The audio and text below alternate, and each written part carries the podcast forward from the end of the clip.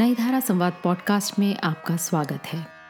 ये है सीजन 1 का एपिसोड 6, जो हमारे फेसबुक और यूट्यूब पेज पर 20 दिसंबर 2020 को प्रसारित हुआ था। इस एपिसोड में हमारी मेहमान थीं सुप्रसिद्ध कथा लेखिका एवं स्त्री विमर्श की पैरोकर पद्मश्री उषा किरण खान जी। इस पॉडकास्ट में आप नई धारा पत्रिका और उषा किरण खान जी के पुराने और मधुर रिश्ते के बारे में जानेंगे। साथ ही उषा जी से जानेंगे कि परिवार की गांधीवादी विचारधारा का उनके जीवन और लेखन पर कितना गहन प्रभाव पड़ा। उषा किरण खान जी से बातचीत की हमारी सूत्रधार मनमीत नारंग ने। आइए सुनते हैं उषा किरण खान जी से मनमीत नारंग की ये खास बातचीत। नमस्कार, नई धारा संवाद में आपका स्वागत है। कहानियां आईना होती है, सच झूठ गलत सही ये बताना उनका काम नहीं। उनमें झांको तो समाज का चेहरा दिखाई देता है। बिहार की कोसी नदी के पास जन्मी और पली एक शख्सियत है, जिन्होंने एक ऐसा आईना रखा जिसमें शहर और ग्रामीण जीवन का प्रतिबिंब दिखाई देता है।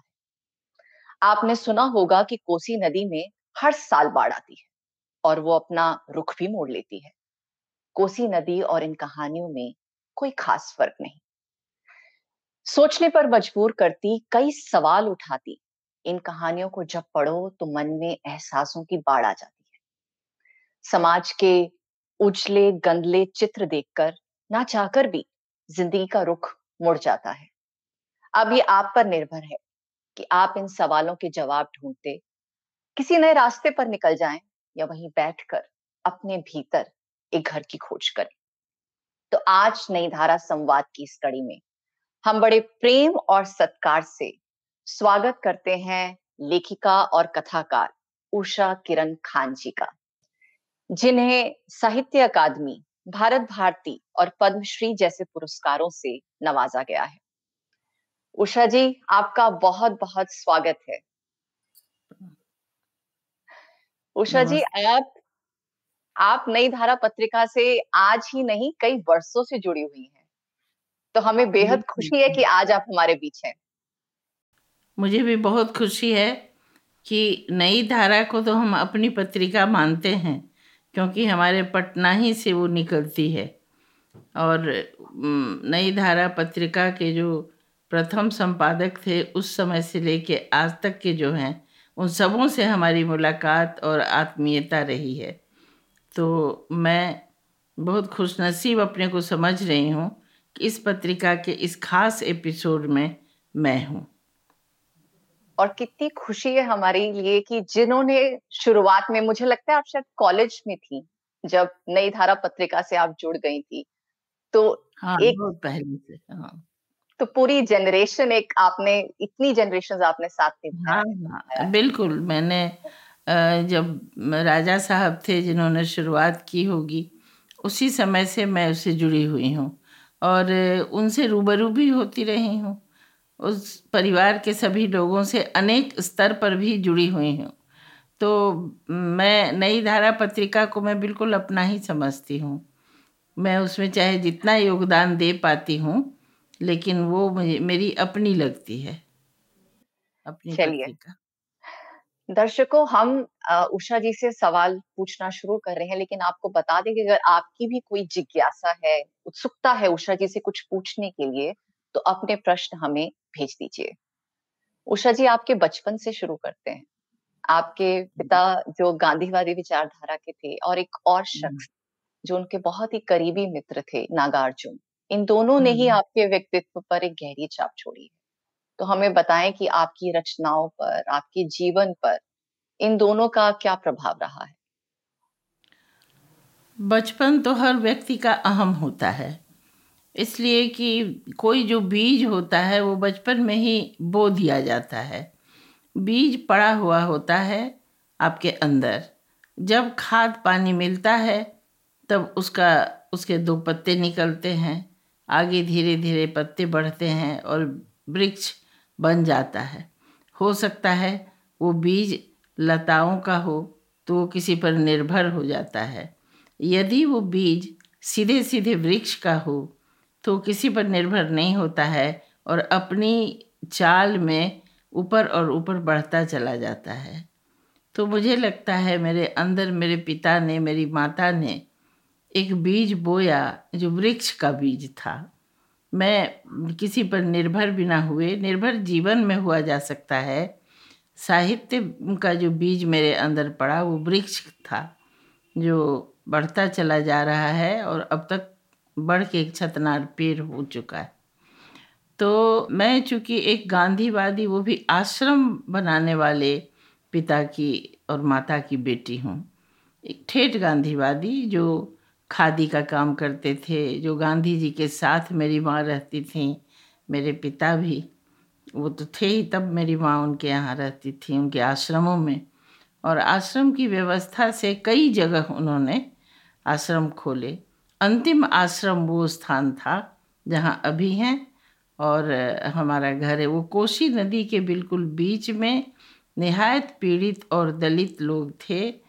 उस स्थान पर गांधी जी के कहने से, उनके सुझाव पर कि सबसे जो ऐसा पीड़ित स्थान हो जो जिसको तुम्हारी ज़रूरत हो वहाँ जाके आश्रम शुरू करो। और तब ज़्यादा जो शहर के आसपास था उसको छोड़ करके मेरे पिता ने वो स्थान चुना, कोसी के बीच। तो मैं, हम लोग भी वहीं चले गए। ऐसे हमारे शहर में, दरभंगा शहर में हम लोग का घर था, है अभी भी है, लेकिन खेत उधर भी खरीद लिया और उधर आश्रम बनाया और दलितों पीड़ितों के लिए काम करने लगे। वो जंगल था कास और पटेर का जो कोसी के बीच होता है, उसके अलावा कुछ नहीं होता है। तो उस जंगल को तोड़ने के क्रम में, साफ करने के क्रम में मेरे पिताजी का अपने ही ट्रैक्टर से दुर्घटना में निधन हो गया। तो मैं उस समय बहुत छोटी थी, 11 साल की थी। वहाँ पर जो मित्र बने मेरे पिता के, और बहुत सारे पूरे भारत में मित्र भरे हुए थे, उसमें कोई कमी नहीं थी, लेकिन नागार्जुन उनके जेल में मित्र बने थे जो बिल्कुल भाई की तरह रहे। सभी बहुत बड़े बड़े साहित्यकार, पहले तो साहित्य और राजनीति, स्वतंत्रता आंदोलन में साथ मिल के चलते थे। तो उस समय वो मित्र थे। एक नितांत गांधीवादी व्यक्ति का, उस समय भी वो बौद्ध धर्म छोड़ के आए थे नागार्जुन और कम्युनिस्ट हो चुके थे, लेकिन मेरे पिता के बड़े आत्मीय थे। उसमें विचारधारा कहीं आड़े नहीं आई थी। पिता के मरने के बाद एक तरह से नैतिक समर्थन उन्होंने दिया और मेरी माँ के साथ खड़े हुए, मेरे साथ खड़े हुए और मुझे बस यही नैतिक समर्थन। बाकी तो मेरी माँ कर रही थी सब कुछ, क्योंकि वो खेत थे, खेती करती थी, उससे बच्चों को पाल रही थी। और स्कूल के हॉस्टल में मैं रह के पढ़ रही थी, तो हॉस्टल में मैं थी,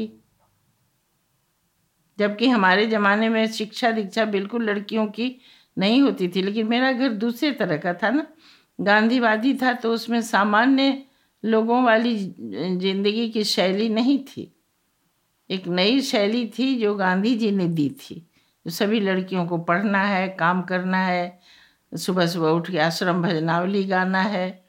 और चाहे मैं हॉस्टल में रहती थी या अपने घर में, मेरा वो यम नियम चालू था।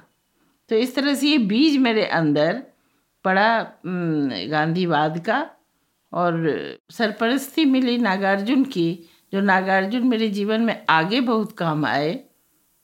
ये मैं आपको बताऊंगी फिर। नहीं, आप पूरी कहानी बताइए, क्योंकि आपने ये भी कहा है कि नागार्जुन बाबा जिस तरह से आपके पिता जी के साथ उन्होंने अपनी विचारधारा को कभी आड़े नहीं आने दिया, उसी तरह से उन्होंने अपनी विचारधारा आप पर कभी नहीं थोपी। आप उनकी छत्र छाया में फलती फूलती रही, आपको जगह मिली अपने पंख फैलाने की। तो ये सिलसिला आगे कैसे बढ़ा, किस तरह से मार्गदर्शन किया? जैसे मैं जो पढ़ रही थी, स्कूल पास किया, उसके बाद ही मिथिला के रिवाज के अनुसार, मेरे पिता होते तो उस रिवाज को नहीं मानते, लेकिन नहीं थे पिता, इसीलिए उस रिवाज के अनुसार मेरा विवाह किया गया कि भाई इतनी, अब बड़ी हो गई, मैट्रिक पास कर गया गई और 15-16 साल की हो गई है।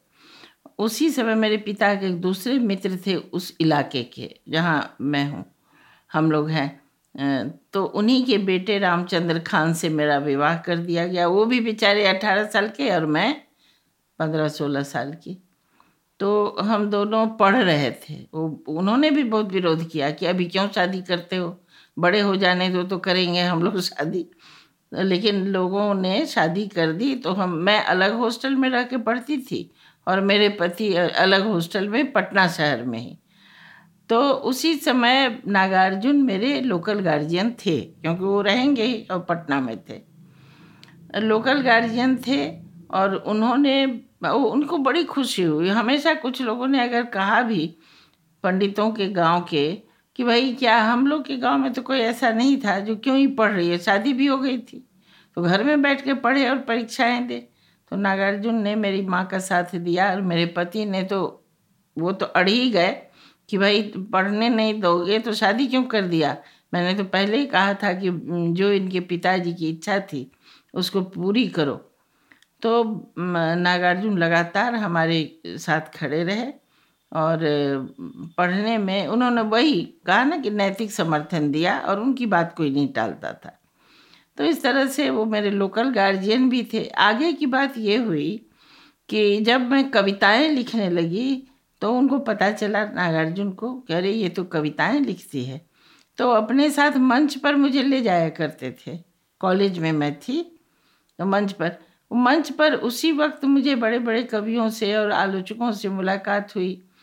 मेरे पिता के कारण जो कुछ हुआ होगा वो तो मुझे याद नहीं, लेकिन जो मंच पर गई तो वहीं पर नामवर सिंह हुए, धूमिल थे और भी बड़े बड़े जो उनके नामवर सिंह के भाई वगैरह थे, वो लोग सब बड़े बड़े कवियों से मेरी मुलाकात होती थी और मैं कविता पढ़ती थी। वो लोग सब पीठ भी ठोकते थे। मुझे कुछ याद भी नहीं कि कौन सी कविता होगी और वो कहाँ गई वो भी नहीं याद है, लेकिन ऐसा बड़ा उत्साह मिलता था। पढ़ाई लिखाई आगे जब करती रही तो कभी जब काकी भी, नागार्जुन की पत्नी और बच्चे भी घर में रहते थे, तो तब जब मैं आती थी तो 1-2 दिन रह जाती थी छुट्टियों में, छोटी छुट्टियों में, तो गांव जाना नहीं होता था, रह जाती थी। तो काकी तो बिल्कुल बेटी की तरह प्यार ही करती थी। और जैसे मैं जहाँ मेरा हॉस्टल होता था, मान लो गई मैं, आज संडे है, मैं गई 9-10 बजे, खाना वाना खाया, चाय वाय पिया शाम को, और अब हॉस्टल लौटना है मुझे। हॉस्टल बिल्कुल नज़दीक था, मुश्किल से 1-2 फरलांग होगा। तो वो कहती थी काकी, उनका बेटा जो है शोभाकांत वो मुझसे छोटा है, कहती थी कि शोभाकांत जाके पहुंचा के आओ बहन को, बहन हम लोग के यहाँ पुकार में बोलते हैं, बहन को पहुंचा के आओ। वहाँ पर अगर बाबा होते थे तो चिढ़ते थे, क्यों ये जाएगी, लड़की है तो लड़की है तो इसको कौन उठा के ले जाएगा। पहले ये बहुत ज़्यादा बुरी स्थिति नहीं थी, कौन ले जाएगा, यहाँ से अपना जाएगी, इससे इसके साथ साथ इसका छोटा भाई क्यों जाएगा, ये क्यों, ऐसा क्यों होगा, जाओ तुम। और मैं डरती डरती आती थी, क्योंकि अपने रिक्शा पर चढ़ी और हॉस्टल पहुँची डरती हुई। लेकिन बाबा बिल्कुल इस बात पर कि आत्मनिर्भर तुमको होना चाहिए, पढ़ेगी लिखेगी और आत्मनिर्भर नहीं होगी, तुम आत्मनिर्भर बनो, कोई नहीं तुमको, तुम्हारे साथ जाएगा तुम्हारा छोटा भाई, तुम इसकी गार्जियन हो कि ये तुम्हारा है, ऐसे करके। तो एक व्यक्तित्व का निर्माण करने में उनका बड़ा हाथ था। और लिखने पढ़ने में तो उस समय की बात है। बाद में मैं जब एमए में पास कर गई, मेरे पति भी कर गए MA, डबल MA, उसके बाद उन्होंने कोसी से हम लोग का खेत डूब गया तो इन्होंने नौकरी कर ली, IPS हो गए। तो उस समय उसके बाद मैं बच्चों के साथ और पति के साथ रहने लगी कुछ दिन। इस डिस्ट्रिक्ट जब मैं पटना लौट के आई, मेरी छोटी बच्ची स्कूल जाने लगी, तब बाबा ने कहा जो अब क्या करोगी, छोटे छोटे बच्चे थे तो बहाना था, अब क्या करना है तुम्हें। मैंने कहा कि अब तो मैं पटना आ गई तो मैं PhD करूँगी और नौकरी करूँगी। तो अरे भाई वो तो करोगी, लेकिन तुम पढ़ने लिखने का क्या तुमने सोचा, तुम तो पहले कुछ लिखती थी, आकाशवाणी जाती थी। तो मैंने कहा हाँ। तो लिखना पढ़ना चाहिए ना। उन्होंने मुझे बिल्कुल याद दिलाया एक तरह से, अब कलम उठाओ। मैंने कहा अब मैं कविताएं नहीं लिखूंगी। तो क्या करोगी? मैंने कहा मैं अब कहानी लिखना चाहती हूँ।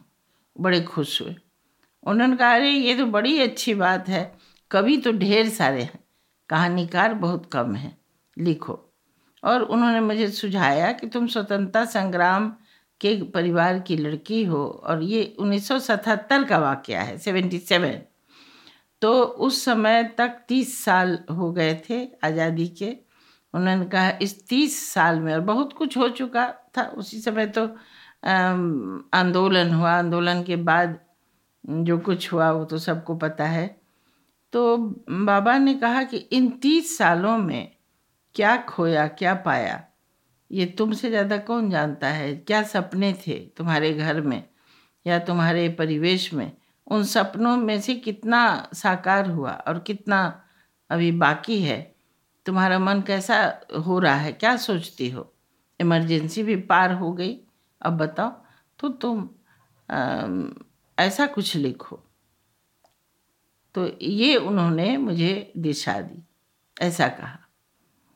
बहुत ही खुशकिस्मती है उषा जी कि आपको नागार्जुन जैसे मार्गदर्शक और एक पिता समान साथ दिया उन्होंने, और आपने भी बाखूबी इस परंपरा को आगे बढ़ाया जो प्रेमचंद, नागार्जुन और रेणु जी ने परंपरा शुरू की थी ग्रामीण जीवन पर कहानियां लिखने की। आपने उसे इतनी खूबसूरती से आगे बढ़ाया, जो पहलू औरतों के किसी ने नहीं दर्शाए थे वो आपने दर्शाए। जो अति शोषण से के शिकार थी स्त्रियां, उनकी पीड़ा को आपने समझा एक औरत होने के नाते। तो ऐसा लगता है एक नदी थी जो बह रही थी और आपने उसमें से एक नई धारा निकाली। क्या ये सही है? ऐसा ही है। वो नदी बह रही थी चुपचाप, चुपचाप नहीं, वो थी बहुत तूफानी नदी, लेकिन उसको कोई उसकी ओर ध्यान नहीं दे रहा था। रेणु ने और नागार्जुन ने दिया। रेणु खुद भी कोसी की तरफ के हैं, लेकिन कोसी वहाँ से पलट के हमारी तरफ आ गई थी।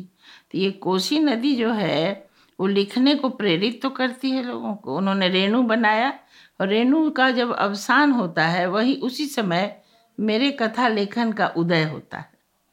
तो कोसी नदी इधर पलट के आ गई थी, और उस कोसी के बीच में रहने वाली अब जो स्त्रियां हैं, पुरुष हैं, उनकी कहानी कहने के लिए मैं आगे आई, क्योंकि उनका दर्द किसी ने नहीं जाना। उनका दर्द रेणु भी नहीं जानते थे, क्योंकि रेणु उस समय भी एक सड़क के किनारे के गांव के हैं, और नागार्जुन भी।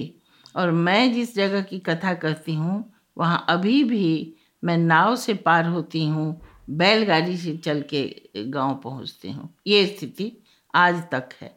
अभी अब सड़कें बन रही हैं, पता नहीं मेरे जीवन तक बन के तैयार हो और मैं सीधे यहाँ से वहाँ पहुँच जाऊँ, ये तो अभी तक सपना है। तो ऐसे स्थान की स्त्रियों और वहाँ के बाशिंदों की कहानी, और वो कौन, मैं हमेशा कहती हूँ कि स्त्रियाँ जिसके बारे में आप कहते हैं कि भारतीय नारी, आप किस नारी की बात करते हैं? जो 20% की नारी है। मैं 80% जो नारी है, जो दलित है, पीड़ित है, नारी अधिकतर दलित पीड़ित है, लेकिन जो 80% नारी है जो कोसी क्षेत्र में रह के कुदाल, फावड़ा, हंसिया चलाती है और अपना काम करती है, उनकी कहानी कोई नहीं। उनके जीवन में भी उल्लास है, रस है, संगीत है, नृत्य है, सब कुछ है। उसकी कहानी कहने के लिए कोई आगे नहीं आया था, क्योंकि कोई वहाँ से लेखक नहीं निकला।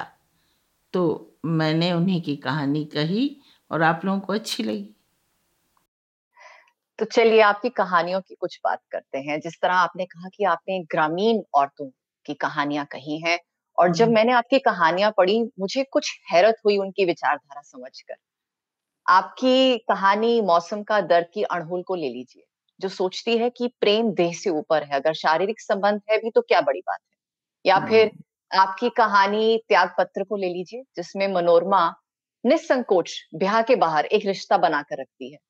तो आपने शहर और गांव दोनों ही जगहों पे जिंदगी को बहुत करीब से देखा है, औरतों को समझा है। तो आपको दोनों की विचारधारा और सोच में क्या अंतर दिखाई देता है? अंतर देखिए, जो हमारी मौसम के दर्द की अड़हुल है या मौसम के दर्द का जो पूरा परिवेश है वो वही दलित स्त्रियां हैं जो जिनके जीवन में उल्लास भी है, सुख भी है, क्योंकि उन्होंने शहरी सुख तब तक नहीं देखा था। अब की बात फिर अलग है।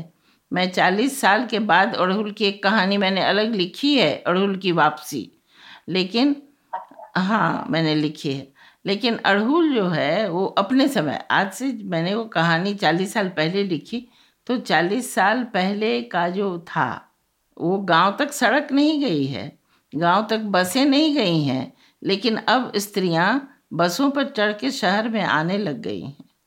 अब रूप बहुत कुछ बदल गया है। नाव से मैं जैसे पार होकर के शहर में आके बसी, उसी तरह अनेक स्त्रियां जो हमारे गांव की भी हैं वो शहर में आईं। बहुत तरीके से, मतलब गैर सरकारी जो इतने NGOs जिनको आप कहते हैं, उन लोगों के मदद से वो लोग अनेक कारणों से आई हैं, क्योंकि अब पंचायती राज व्यवस्था भी तो हो गई है, स्त्रियों का आरक्षण भी हो गया। इस बात को अब 20 साल हो गए, 20 साल से अधिक हो गए। तो इस 21वीं सदी में सचमुच में स्त्रियों में ये बदलाव आया। लेकिन मैं जिस समय कह रही हूँ तो उनकी जो मूल भावना है वो आज भी वही है या होगी। उनके यहाँ देह का कितना मतलब है। जैसे मैंने कहा कि वेद काल में स्त्रियों के शरीर का कहा गया था, वेद में, ऋग्वेद में ये लिखा हुआ है, स्त्री कभी अपवित्र नहीं होती है। वो अगर अपवित्र मतलब आप किसी के साथ यौन क्रिया हुई उसी को कहते हैं, यदि तो उसके बाद भी वो अगले रजस्वला होने तक ही अपवित्र रहती है। अगली बार अगर वो रजस्वला होती है और उसके बाद वो स्नान करती है तो वो उसका शरीर पवित्र हो गया। मन की क्या बात है, मन पवित्र अपवित्र शरीर के साथ नहीं होता है, मन बिल्कुल अलग चीज़ है। दूसरी और एक बात यह है कि स्त्री, देखिए रजस्वला होने का ये है कि अगर गर्भवती भी हो गई किसी के साथ तो वो गर्भ, जब वो बच्चा होगा उसके बाद रजस्वला होगी और स्नान कर, तो अगर वो 9 महीना अपवित्र रहेगी, अधिकतम वो 9 मंथ 9 महीना ही रहेगी अपवित्र। ये हमारे ऋग्वेद में कहा हुआ है। अब आप देखिए कि तो पढ़े लिखे लोग नहीं हैं और इनको तो कहा गया है कि वेद सुनने से स्त्रियों को, किसी भी स्त्री, द्विज स्त्री भी को भी कहा गया है कि अगर सुने तो कान में गर्म तेल डाल दीजिए, मतलब नहीं सुनना है। इसीलिए शायद नहीं सुनना है कि वो बात समझ जाएगी, लेकिन ये उनके अंदर आ रहा है। ये जो स्त्रियां हैं जो अनपढ़ हैं उन और कुछ भी नहीं है, उनका समाज में एक अलग दायरा है, उनके अंदर सिर्फ ये बात है कि शरीर क्या अपवित्र होता है, कुछ भी नहीं होता है, मन पवित्र होना चाहिए और मैं जिसको प्रेम करती हूँ वो प्रेम पवित्र होना चाहिए। ये सिर्फ अड़हुल नहीं, मैंने कई उपन्यासों में अपने गांव इलाके की स्त्रियों के विषय में ऐसा लिखा है।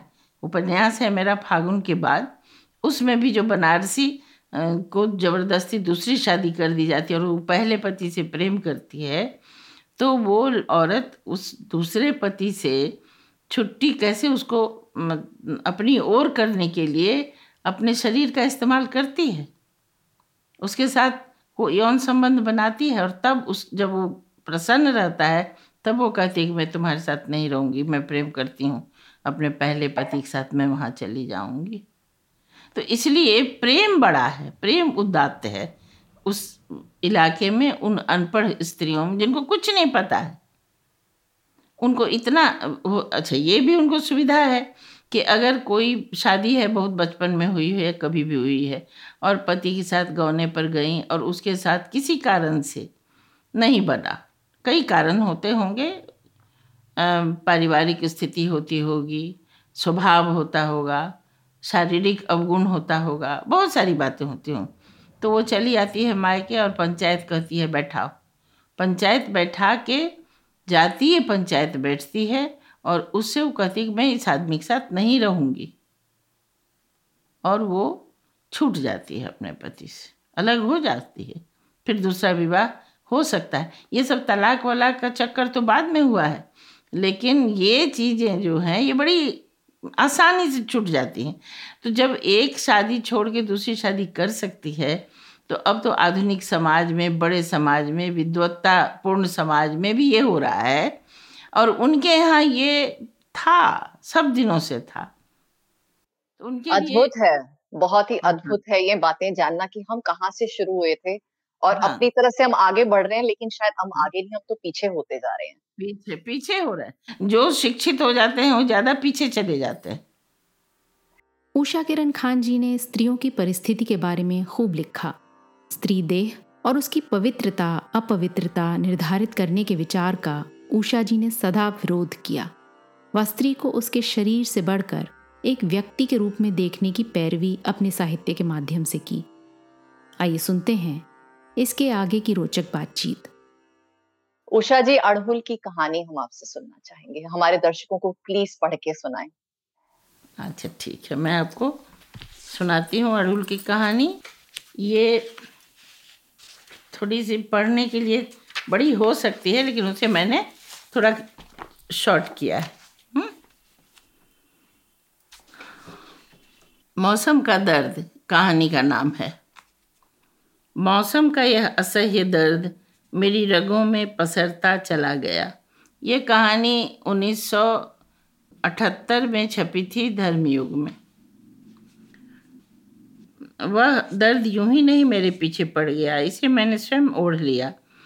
मैं तब नहीं जानता था कि क्या कर रहा हूँ, न वह जानती थी कि कब नामालूम ढंग से मेरे अस्तित्व में रच बस गई है। हाँ, यही सही है न ये अजीब दास्तान। मेरी नौकरी लग गई थी, उस खुशी में मिठाइयाँ बट रही थी। दूसरी ओर हमारी माँ आंसू भी बहा रही थी। मुझे विदा करते हुए पिता चाचा हिदायतें भी देते नहीं थकते। देख बचवा, बिना मच्छरदानी के न सोना, पिता थे, और नुनवा पानी उबाल के पीना, चाचा थे। सुनने में आया है कि कोसी कछार की लड़कियाँ बड़ी शौक होती हैं, कहीं उधरे उलझ मत जाना। हाँ, चाची का खिलखिलाता उपालंब था। मैं जब उस स्थान पर पहुंचा तो नाव में बैठकर थोड़ी दूर पैदल चलकर जाना हुआ। शाम हो चुकी थी। मुझे पाकर इंजीनियर साहब के दफ्तर का चपरासी हैरान रह गया। उसने पूछा, क्या आप सारा सामान असबाब लेकर आए हैं सरकार? क्यों यहीं रहना है तो क्यों न लाऊं? मैंने कहा। वह बड़े आश्चर्य से देखता रहा। सामान रखो भाई, कहाँ रखा जाएगा? मेरे यह कहने पर उसके चेहरे पर और भी कई रंग आए और चले गए। हुजूर, यहाँ तो भी क्वार्टर बनबे न किया है, चलिए आपको मुखिया जी के दलान पर ले चलें। नहीं, ऐसे कैसे किसी के दरवाजे पर, मेरे शहरी व्यक्ति ने विरोध किया। तब सरकार, ये एगो चौकी रखवा देते हैं, अकेले न हैं, दरबान ने रास्ता सुझाया। हाँ, यही करो, कहीं से चाय की व्यवस्था करवाओ। मैंने पास पड़ी कुर्सी खींच ली। रास्ते की भयानक थकान और ऊपर से यह अव्यवस्था मन झल्ला गया था। चाह महीन स्वर सुन मैंने आंखें खोली। अंधेरा घिराया था। कुर्सी पर बैठे बैठे मैं झपकियाँ ले रहा था। मच्छर घनर घनर कर चारों ओर मंडरा रहे थे। पास ही कहीं घूरा लगा दिया गया था, जिसका धुआं बादल की तरह वातावरण को लपेटे हुए था। एक केतली से शीशे की गिलास में चाय ढालकर खामोश खड़ी लड़की ने थमा दिया। अंधेरे के कारण उसकी आकृति स्पष्ट नहीं थी, वह भी धुआं सी लग रही थी। मैंने चुपचाप चाय का गिलास उठा लिया था। चाय जब तक पीता रहा वह निशब्द खड़ी रही। जैसे ही चाय खत्म कर गिलास नीचे रखा, वह उसे पुनः भरने को आगे आई। अरे क्या करती हो, चाय और नहीं लूँगा, मैंने कहा, और जेब से एक का नोट निकालकर उसकी ओर बढ़ाया और पुनः कहा, तुम अपने पैसे काट लेना, मेरे पास छुट्टे नहीं हैं। धप कहा उसने और गिलास उठाकर तेजी से एक ओर चली गई। मैंने तब समझा था कि यह चाय की दुकान चलाती है। फिर सोचने लगा शायद यह दुकान वाले की लड़की है, वैसे इसका बाप ही पैसे लेगा। जिसा फरागत हो लीजिए सरकार, तब स्नान कर लीजिएगा। दरबान पुनः आकर मेरी तंद्रा भंग कर गया। नहा धोकर जब तक मैं आया, मेरा सारा सामान करीने से सजा दिया गया था। कमरे के आधे भाग में को मेरा सामान समेटे हुए था। एक बड़ी सी चौकी थी जिस पर बिस्तरा लगा दिया गया था। एक चमचमाता हुआ फूल का बड़ा सा लोटा और फूल का ही गिलास लाकर उसने मेज पर रखा, जिसे ऑफिस की ओर से लाया गया था। अड़हुल यहाँ रख, हाकिम का खाना, पीछे मुड़कर आवाज़ दिया दरवान ने। वही शाम वाली लड़की थी, एक बड़ा सा थाल लेकर हाथ में आई थी। थाल के ऊपर एक और थाल था ढका हुआ। अरे बाप रे, इतना सब खाना कौन खाएगा? मैं भोजन के विभिन्न प्रकार देखकर बिना बोले न रह सका। थाल के बीचों बीच स्तूपाकार भात का ढेर, एक बड़े से कटोरे में दाल, दूसरे उतने ही बड़े कटोरे में बड़ियाँ, दो तीन रसीदार सब्जियाँ, शीशे की गहरी प्लेटों में कई प्रकार की भुनी और तली हुई भोज्य सामग्री, जिन्हें याद रखना नामुमकिन है, सब था। अरे यह क्या मुझे अकेले खाना? मैं घबरा गया। शायद मेरी मुद्रा कुछ हास्यास्पद हो गई हो। तभी वह लड़की मुंह फेर कर मुस्कुराने लगी। मैं थोड़ा संभल गया। दूसरी थाली में मैंने अपने खाने योग्य सामग्री निकाली और खाने लगा। जितना मैंने निकाला था वह भी शुद्ध घी के प्रचुर प्रयोग के कारण काफ़ी गरिष्ठ था। बड़ी कठिनाई से खा सका। जैसे ही उठने लगा, उस लड़की ने एक और कटोरा आगे कर दिया। मलाईदार दही का कटोरा देखकर कोई अपने को रोक सकता हो तो रोक ले। मैं उसका खास दीवाना हूँ, लेकिन मात्रा देख मैं भी डर गया। उसमें से थोड़ा लेकर खा लिया और उठ गया। दरबान गाल पर हाथ धरे बैठा अचरज से मेरी ओर देख रहा था। हाकिम, कहाँ कुछ खाए? उसने कहा। और कितना खाता मैं? इतना इतना। अगर पड़ोसी की है लड़की तो गई उसकी दुकानदारी, मैंने किंचित हास्य से कहा। कैसी दुकानदारी मालिक? दरबान चकित था। तो यह भोजन का थाल कहाँ से आया? अब अचरज की बारी मेरी थी। सरकार, मुखिया जी के यहाँ से। आप वहाँ गए नहीं, खाना यहीं भेज दिया। वे अपने ही आते हुजूर, लेकिन उनके समधी आए हुए हैं। यही से न 56 प्रकार का भोजन बना है, दरबान ने समझाया। पहले ही दिन इस स्थान पर ऐसा सुभोजन हुआ, यह मेरे लिए हर्ष का विषय होना चाहिए था, लेकिन मैं अपने कोड ऑफ कंडक्ट को कैसे भूल जाता। तुरंत दरबान को आड़े हाथों लिया। सरकार, तो यहाँ कोई होटल फोटल है थोड़ी? दरबान ने अपनी असमर्थता जाहिर की। और सरकार, बड़ा साहब भी यहाँ आते हैं तो उन्हीं के यहाँ खाते हैं। ठीक है, लेकिन मैं ऐसा कैसे करूँ? कोई 2-4 दिनों के लिए तो आया नहीं। कल से कुछ व्यवस्था करनी पड़ेगी। जी मालिक, मुदा जब तक कोई इंतजाम नहीं होता वहीं पर खाना पड़ेगा। मुखिया जी को दुख होगा, नहीं तो। गहरी थकान के कारण रात कैसे बीती जान भी न पाया। सूर्योदय अब तक हुआ नहीं था। चांद झाड़ियों में फंसे खरगोश की तरह अटका हुआ था। दिन के 12 बजे इंजीनियर साहब जीप में बैठकर आए। वे बड़े ही सहृदय लगे। मुझे मेरा काम समझाया, शीघ्र क्वार्टर तैयार करवाने को कहा। उसके बाद वे उस स्थान पर रहकर बांध का काम देख सकते थे। आते जाते मुझसे पूछते गए कि मुझे जिस वस्तु की आवश्यकता हो निसंकोच बता दूं, वे शहर से लेते आएंगे। उस दिन साइट पर खड़े होकर निरीक्षण करते कब सांझ उतर आई मैंने न जाना। सूरज ने मानो प्रकृति के आलते कोष की शीशी उड़ेल दी थी। लाली ढरक गई थी। पटेल के झुंड से कई बालाएं माथे पर उसके फूलों का बोझा लिए निकल रही थीं। सांवली चिकनी देह एक वस्त्रा, सिर्फ साड़ी से सुडौल देह का उभार बलपूर्वक छुपाए हुए, इस प्रकार का वन पीस ड्रेस शो देखकर कहीं किसी क्लब में मजे से सिस्कारियाँ भरी जा सकती हैं, किंतु वहाँ ऐसा कुछ नहीं लगा। राजा बेटा हंसले हम मुस्के लिए है, मोने मोने जोड़ लिए प्रीत, गीत की एक टहकार सुनाई पड़ी और उसके बाद संवेद खिलखिलाहट। ए नीरजी चुप, देखती नहीं, किसी ने कहा और मुँह मानो बंद कर दिया। ऐहे गे अड़हुलिया निर्लज्जी, तुम बोल रही हो, दूसरा स्वर था। बड़ा बाबू के साथ रंग रभस चल रहा है। चुप रह, तू भी कर न जाके रंग रभस। वहाँ हवेली में काम करते करते कोंठ करीज टूटता है, यहाँ इनको रभस सूझता है। कहती हुई अड़हुल मारने दौड़ी। हंसी मजाक में बोझा गिर गया। मेरा मन कुछ कहने को कर रहा था कि तभी विवेक ने रोक दिया। रोज मेरा खाना पहुंचाती हुई अड़हुल मुझसे खूब बातचीत करने लगी थी।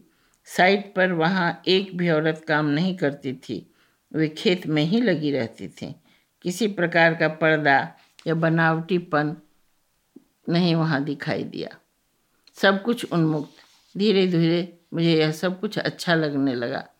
चलती पसरी हुई बालुका राशि, छीन धारा कोसी, बबूल के झौवे के वृक्ष, काले चिकने तगड़े जिस्म वाले मोसहर तरुण तरुणियाँ, गोरे चमकते रंगों वाली गहलोत कन्याएं। अपने पहले कार्यभार के कारण मैं सब कुछ सीख लेना चाहता था, सो इंजीनियर साहब के बार बार कहने पर भी शहर की ओर जाने से डरता था। बहाने थे ही मेरे पास। उसी समय गांव में तेज बाढ़ आई, पुराने तिलजुगा बांध के ऊपर लोगों को पहुंचाने लगा। मैं क्या शहर जाता, देखते न देखते सारा गांव जलमग्न हो गया। सबों को पहुंचाकर शाम ढल गई। अंत में बच गया मैं और मात्र अड़हुल। वह भी जिद किए बैठी थी कि आखिरी बार मेरे साथ जाएगी। उसकी बूढ़ी अशक्त माँ छूटी हुई थी और उधर अंधेरे में नाव किनारे में कहीं डूब गई थी। चांदनी रात थी, चारों ओर चांदी पिटा हुआ था। कलकल निनादिनी यह क्षीण नदी प्रबल अट्टहास कर रही थी। हाकिम हाकिम देखिए, उस सांप कैसे पानी में भागा चला जा रहा है, अड़हुल ने कहा। उसकी वाणी में भय का लेश भी नहीं था। मैंने देखा एक बड़ा सा चमचमाता हुआ सांप जल चीरता हुआ पास के घर की ओर जा रहा था। तुम्हें डर नहीं लगता अड़हुल? मैंने उसे पूछा। काहे का डर? इनका हमारा रोज का नाता है। यह नागडीह है सरकार, नागडीह। कोशिका का बहन है सब। कौआ, मलेरिया, ज्वर, सांप यहाँ प्यादा है, मुझे समझा रही थी। अड़ुलिया अगे छौड़ी, सांझ दे दे घर में, उसकी बूढ़ी माँ ने आवाज़ दी। कहाँ से आग लेबो जी, सांस देबो, चुपचाप रह, चनरमा भगवान के इजोत से मन भर, अड़ुलिया का जवाब था। हाकिम से पूछ, सलाई होगा, सिगरेट नहीं पीते हैं? बुढ़िया ने पूछा। नहीं बुढ़िया माँ, मेरे पास नहीं है दिया सलाई, मैं सिगरेट नहीं पीता। उस दिन मुझे अपने सिगरेट नहीं पीने पर क्रोध ही आया। ओह, हाकिम यहीं रह गया, बेचारा कैसे रात भर सोएगा, क्या खाएगा, बुढ़िया बड़बड़ाती रही। मैं गुमसुम उसारे पर बैठा चांद की ओर देख रहा था। अड़हुल धप से आकर मेरे पार्श में बैठ गई। सटकर सारा शरीर झंझना गया था। मुझ शहरी बाबू के मन में चोर था।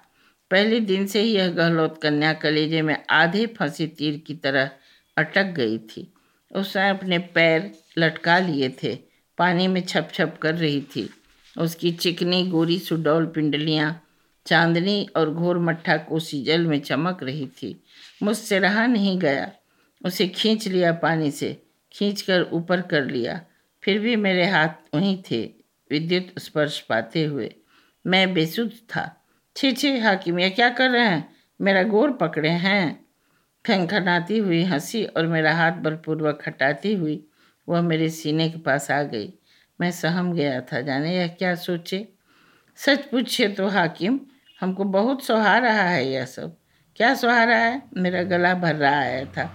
वही सब, कोसी का बाढ़ सब साल आता है, मुदा इस साल कुछ गजब है। क्या है? उधर चलिए तो बताएं, फुसफुताती हुई कह रही थी। मैं मंत्रमुग्ध सा पीछे चला, जिधर वह उठकर चली गई। आमंत्रण के उस ज्वार में मैं कुछ भी आगा पीछा न देख सका। भुरुकवा उगने पर नींद खुली। मेरे साथ अड़हुल थी, भरे भरे ओठ तृप्ति की मुस्कान से आवेष्टित। अध खुली पलकें निद्रानिमग्न थी। साड़ी का आंचल हटा था। आह, सौंदर्य का भरपूर सागर ठाठे मार रहा था। मुझे ममता हुआई, इसने मुझे सब कुछ समर्पित कर दिया। मुझ पर अनन्य विश्वास किया, मैं इसे जीवन भर निभाऊंगा। सुबह जब सब नाव लेके आए तो उन्होंने कहा, हाकिम आप देवता हैं, हम लोगों के खातिर बनवास ले लिया। लोगों का मुंह पश्चाताप से सूखा हुआ था। आज तो आपको शहर जाना है, एक सरिया आंगी लेते आइएगा, अड़हुलिया का मेहमान आया है, बिदागरी है। क्या? मैं नहीं समझा। वो छोड़ी अड़हुलिया है ना सरकार, जो मुखिया जी के हवेली में काम करती है, आपको भी खाना चाह देने आती है, वही ससुराल जाएगी। उसकी शादी हो गई है? जी हुजूर, शादी को ना सभी कुछ, वो तो सरकार मसीमक मार पड़ा, जो खेत सब डूब जाता था। 2 बरिस से मेहमान मोरंग चला गया था, कुछ पता नहीं था। हम सब समझे कि उन्हें उन्होंने पालीन से ब्याह कर लिया है, मुदा आया। अब हम लोग मिलकर विदा कर देंगे। जवान जहान बेटी अपने घर जाएगी। क्या वह जाएगी? मैं भीतर ही भीतर छटपटा रहा था, ऊपर से चुप था। नहीं, आज नहीं जाऊंगा, तुम किसी और से मंगवा लो। मैंने उस समय टालना चाहा, सोचा अवश्य वो ज़बरदस्ती जा रही होगी। उपाय कुछ सूझ नहीं रहा था। हाकिम, हम कल भोरे चले जाएंगे, आपसे मिलने आए हैं। कहाँ? बोल फूट ही नहीं रहे थे। अपने आदमी के साथ ससुराल? तुम्हें मैं नहीं याद आऊँगा? हाँ, आप हमारे गांव के लिए देवता हैं, आपको कौन भूलेगा।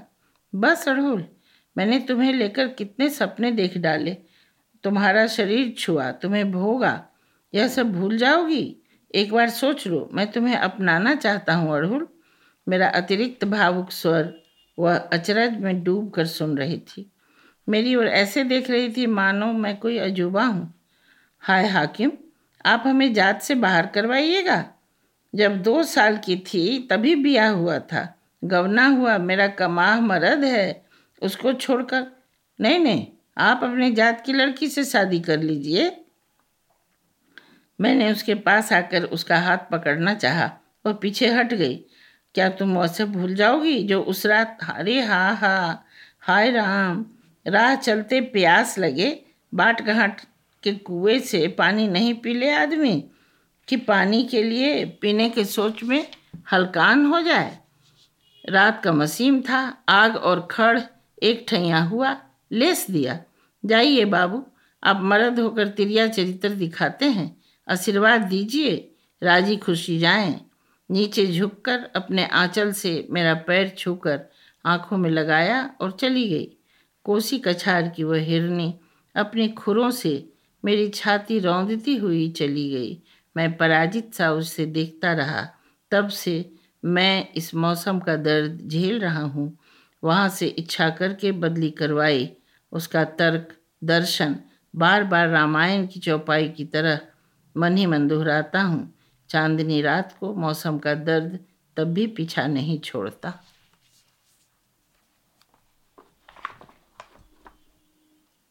बेहद खूबसूरत है ये कहानी उषा जी, और ये सोचने पर मजबूर कर देती है। मैं जब से इसे पढ़ा है और अभी दोबारा सुना है, मैं सोच में पड़ गई हूँ। और उषा जी, आपकी कहानी में ग्रामीण जीवन जिस तरह से दर्शाया जाता है, चित्र आंखों के सामने उभर जाता है। लहराते खेत, सौंधी सी खुशबू मिट्टी की, छोटे छोटे प्यारे प्यारे रीति रिवाज, खनकते कंगन। तो इससे पता चलता है कि आप गांव के कितने करीब हैं, और चाहे आप शहर में रहती हैं अब, लेकिन कहीं ना कहीं आपका मन शायद अभी भी गांव में ही बसा है। तो क्या आप गांव के अंचल के लिए तरसती? मैं अभी भी 1-2 साल में एक बार तो जरूर चली जाती हूँ गाँव। वो जो मेरा गांव है, मेरे मायके का गांव, ससुराल का गांव भी पास ही में है, लेकिन वहाँ नहीं, मायके के गांव में मैं 1-2 साल में एक बार ज़रूर जाती हूँ। हमारी पुरानी जो दोस्त लोग थीं, छोटी छोटी, हम जब हम लोग छोटे थे, वो सब अब हमारी तरह बूढ़ी हो गई हैं, लेकिन वो सब भी आ जाती हैं। और जो अब कुछ लोग तो अब हैं नहीं, जो जीवित हैं वो सब आ जाती हैं, और हम लोग फिर पुराने दिनों को याद करते हैं। और वो लोग हमसे ज़्यादा सक्रिय हैं। मैं तो सचमुच शहर में रह के बैठ करके लिख के अपने आप को मैंने बर्बाद किया है, लेकिन वो लोग नृत्य भी कर लेती हैं। अगर आप YouTube पर एक सामा चकेवा, हमारा है सामा चकवा, देखेंगी तो उसमें आप देखिए कि मेरी उम्र की औरतें हैं जो नृत्य कर रही हैं, झूमर नाच रही हैं। तो अभी भी मैं जाती हूँ और उस सुषमा को देखती हूँ।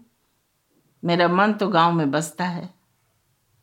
बहुत ही बढ़िया उषा जी, आपने 3 मोर्चे संभाले, नौकरी भी की, बहुत सारी किताबें लिखी, और परिवार भी संभाला। एक दफा मैंने लिखा था कि एक नस पक रही थी जब तब याद आया बाजार से तरकारी लानी। तो जितना भी कह लीजिए, एक औरत को गृहस्थी और करियर, नौकरी में जुगलबंदी करनी ही पड़ती है। तो आपके परिवार ने आपका कितना साथ दिया? कितना मुश्किल था आपके लिए ये तालमेल बिठाना? ऐसा था कि मैं पढ़ रही थी जिस समय, उसी समय मेरी बेटी हुई, बड़ी बेटी। अभी वो एडिशनल डीजी है एक जगह, खुद आईपीएस है। तो वो मेरी बेटी जो जन्मी, और कुछ दिन मैं घर में रही और उसके बाद मेरी माँ ने उसे रख लिया, क्योंकि उसकी जिद थी कि उसकी बेटी एमए पास करे, पीएचडी करे। तो मेरी माँ ने मुझे धकेल के फिर यूनिवर्सिटी में भेज दिया, हॉस्टल में। तो इस तरह देखिए परिवार मुझे कितना साथ देता है। और उस बात के लिए मेरे ससुराल वाले लोग भी जान रहे थे कि इसको पढ़ने की इच्छा है, और जब बच्ची है तो उसको माँ पाल ही रही है। तो उन लोगों ने एक तरह से समझिए अव्यक्त रूप से साथ ही दिया, विरोध नहीं किया। और मेरी माँ ने तो पाल लिया बच्ची को। मेरे पति भी तो पढ़ ही रहे थे, कुछ कर तो नहीं रहे थे कि वहाँ पर हम लोग जा कर के कोई गृहस्थी बसाते। गृहस्थी बसाने तक मैंने कहा ना कि जब तक मैं कॉलेज में रही और पढ़ती रही तब तक कुछ कविताएं लिखी और बाबा के साथ मंचों पर भी गई।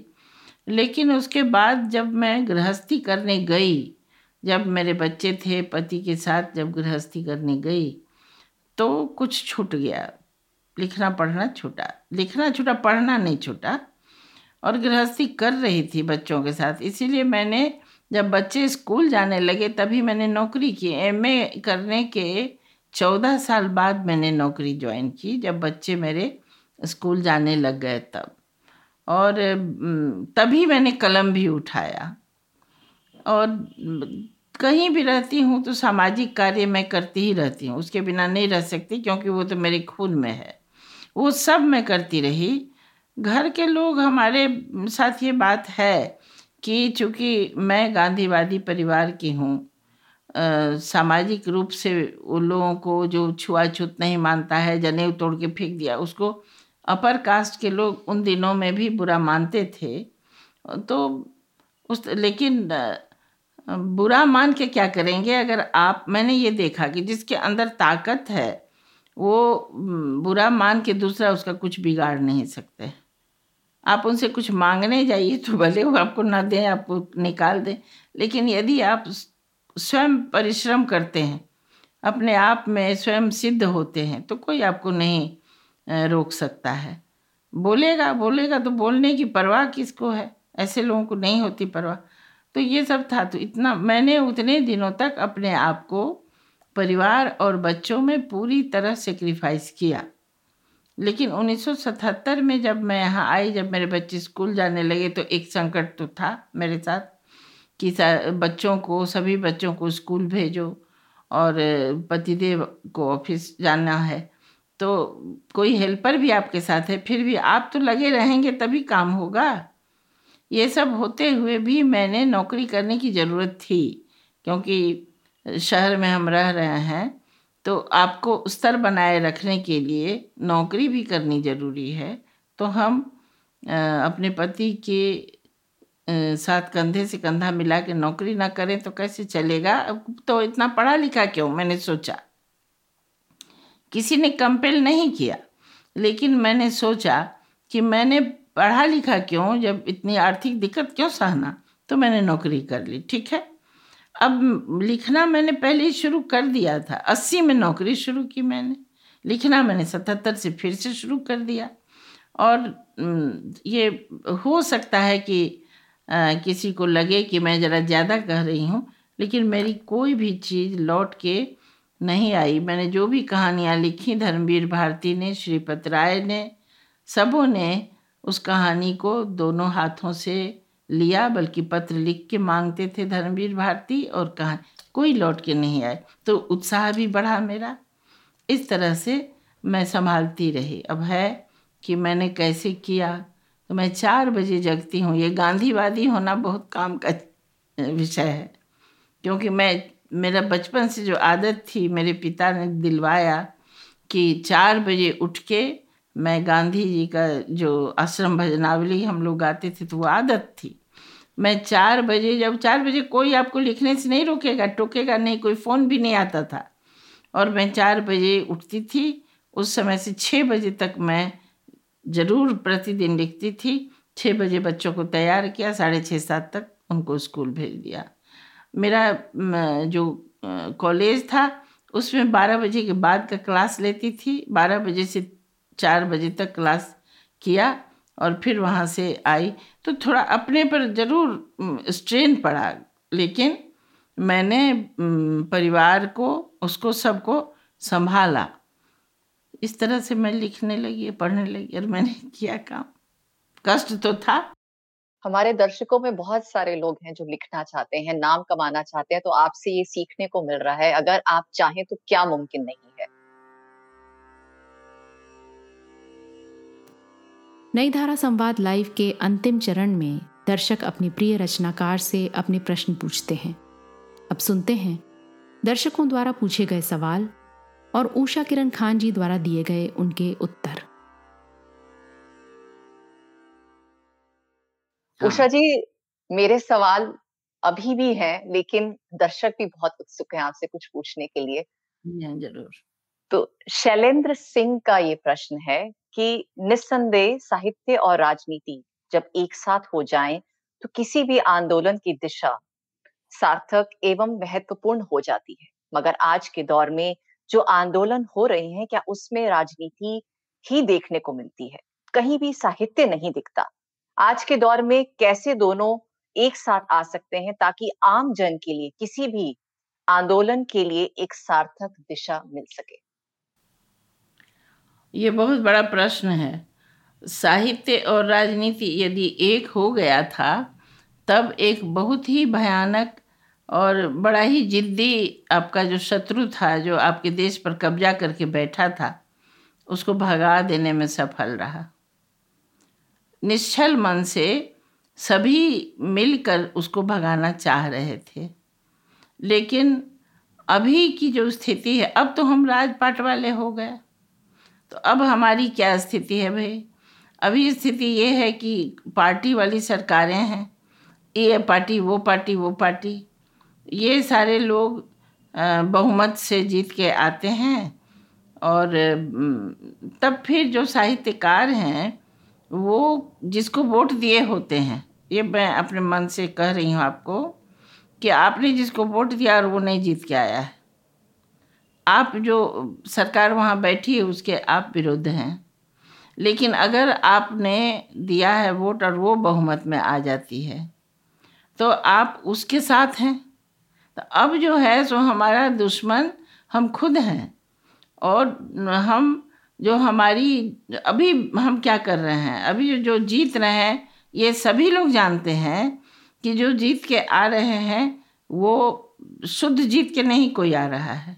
जाति, धर्म और संप्रदाय, छोटी छोटी बातों पर बहुत पेरोकियल हो गए हैं हम लोग, और इस तरह से जीत रहे हैं। तो उसमें साहित्यकार शायद संगठित नहीं हो पा रहा है, मुझे जो लग रहा है कि अब जब जाति से आप राजनीति चला रहे हैं, तो जाति से साहित्य भी चलने लग जाए, ये कैसे संभव है?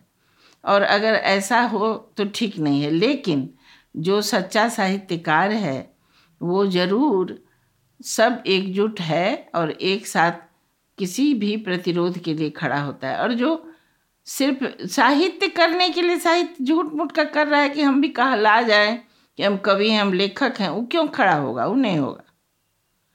लेकिन ये सोचने का विषय है कि आप क्या चाहते हैं। साहित्यकारों को सोचना भी पड़ेगा, चाहते क्या आप? देश के सभी मुद्दों के साथ हैं या उसके विरोध में हैं, या आप भेड़ चाल चल रहे हैं? बहुत सारे मुद्दे हैं, ये सोचना पड़ेगा। मैं इसीलिए गांधीवादी हूँ और गांधीवादी तरीके से सोचती हूँ, बस सीधी बात, मैं यही सोचती हूँ। ये देखा है हमने आपकी जिंदगी में, आपने कभी पक्षपात नहीं किया उषा जी, और मुझे लगता है एक साहित्यकार के लिए ये करना बहुत ही जरूरी है।